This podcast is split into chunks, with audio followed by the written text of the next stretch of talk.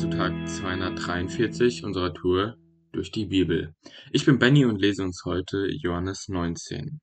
Da befahl Pilatus, Jesus abzuführen und ihn auszupeitschen. Die Soldaten flochten eine Krone aus Dornzweigen und drückten sie ihm auf den Kopf. Dann hängten sie ihm einen purpurroten Mantel um, stellten sich vor ihn hin und spotteten: Es lebe der König der Juden. Dabei schlugen sie ihm ins Gesicht. Pilatus ging erneut zu den Juden hinaus und sagte: Hört zu, ich will ihn euch noch einmal vorführen, damit ihr erkennt, dass er unschuldig ist. Dann kam Jesus heraus, er trug die Dornenkrone und den roten Mantel. Pilatus forderte die Menge auf: Seht ihn euch an, was für ein Mensch. Aber kaum hatten die obersten Priester und die Männer der Tempelwache Jesus erblickt, fingen sie an zu schreien: Ans Kreuz, ans Kreuz mit ihm. Daraufhin rief Pilatus: Dann nehmt ihn doch selbst und kreuzigt ihn. Denn ich bin überzeugt, er ist unschuldig. Die Juden entgegneten: Wir haben ein Gesetz, an das wir uns halten, und nach dem Gesetz muss er sterben, denn er hat sich als Gottes Sohn ausgegeben. Als Pilatus das hörte, bekam er noch mehr Angst. Er ging wieder in den Palast zurück und fragte Jesus: Woher kommst du? Doch Jesus gab keine Antwort. Redest du nicht mehr mit mir? Fragte Pilatus. Klar, dass es in meiner Macht steht, dich freizugeben oder dich ans Kreuz nageln zu lassen? Jetzt antwortete Jesus: Du hättest keine Macht über mich, wenn sie dir nicht von oben gegeben wäre. Deshalb hat der größere Schuld auf mich geladen, der mich dir ausgeliefert hat. Da versuchte Pilatus noch einmal, Jesus freizulassen, aber die Juden schrien: Wenn du den laufen lässt, bist du kein Freund des Kaisers, denn wer sich selbst zum König macht, lehnt sich gegen den Kaiser auf. Als Pilatus das hörte, ließ er Jesus hinausführen an die Stelle, die man Steinpflaster nannte, auf Hebräisch Gabbatha. Er selbst setzte sich dort auf den Richterstuhl. Es war um die Mittagszeit am Tag vor dem Passafest, an dem alle mit Vorbereitungen beschäftigt waren. Pilatus sagte zu den Juden: Hier ist euer König. Weg mit ihm, brüllten sie, ans Kreuz mit ihm. Soll ich wirklich euren König kreuzigen lassen? Fragte Pilatus. Die obersten Priester riefen: Wir haben keinen König, nur den Kaiser. Da gab Pilatus nach und befahl, Jesus zu kreuzigen.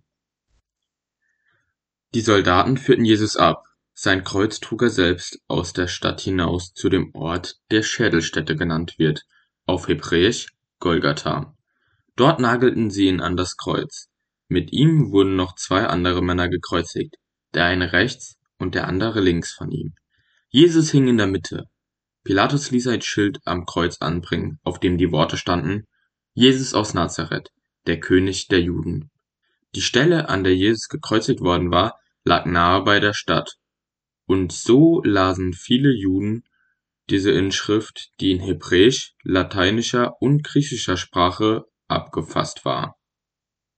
Da kamen die obersten Priester zu Pilatus und verlangten von ihm: Lass das ändern! Es darf nicht heißen, der König der Juden, sondern er hat behauptet, ich bin der König der Juden. Pilatus aber weigerte sich. Es bleibt genauso stehen, wie ich es geschrieben habe. Als die Soldaten Jesus gekreuzigt hatten, nahmen sie seine Kleider und teilten sie in vier Stücke, und so dass jeder der Soldaten eines davon bekam. Das Untergewand war jedoch durchgehend gewebt, ohne jede Naht. Deshalb beschlossen sie: Dieses Untergewand wollen wir nicht zerschneiden. Wir werden losen, wer es bekommen soll. Damit sollten sich die Vorhersagen der Heiligen Schrift erfüllen. Meine Kleider haben sie unter sich aufgeteilt und um mein Gewand gelost. Genauso geschah es auch. Bei dem Kreuz, an dem Jesus hing, standen seine Mutter und ihre Schwester, außerdem Maria, die Frau von Klopas, und Maria aus Magdala. Als Jesus nun seine Mutter sah und neben ihr den Jünger, den er sehr lieb hatte, sagte er zu ihr: Das ist jetzt dein Sohn. Und zu dem Jünger sagte er: Sie ist jetzt deine Mutter. Von da an nahm der Jünger sie zu sich in sein Haus. Jesus wusste, dass nun sein Auftrag erfüllt war, doch die Vorhersage der Heiligen Schrift sollte voll und ganz in Erfüllung gehen. Darum sagte er: Ich habe Durst. In der Nähe stand ein Krug mit Essigwasser. Die Soldaten tauchten einen Schwamm hinein, steckten ihn auf einen Ysop-Stängel und hielten Jesus den Schwamm an den Mund. Nachdem Jesus ein wenig davon probiert hatte, rief er: Es ist vollbracht. Dann ließ er den Kopf sinken und starb. Das alles geschah am Tag vor dem Passafest, das in diesem Jahr auf einen Sabbat fiel. Die führenden Männer der Juden wollten nicht, dass die Toten über den Sabbat noch dazu an einem solch hohen Feiertag am Kreuz hängen blieben. Darum gingen sie mit der Bitte zu Pilatus, er solle den Gekreuzigten die Beine brechen lassen, damit ihr Tod schneller eintrat. Danach sollten sie vom Kreuz abgenommen werden. Pilatus schickte seine Soldaten los. Zuerst brachen sie dem einen Verbrecher, der mit Jesus gekreuzigt worden war, die Beine, dann dem anderen. Doch als sie zu Jesus kamen, stellten sie fest, dass er bereits tot war. Deshalb brachen sie ihm nicht die Beine.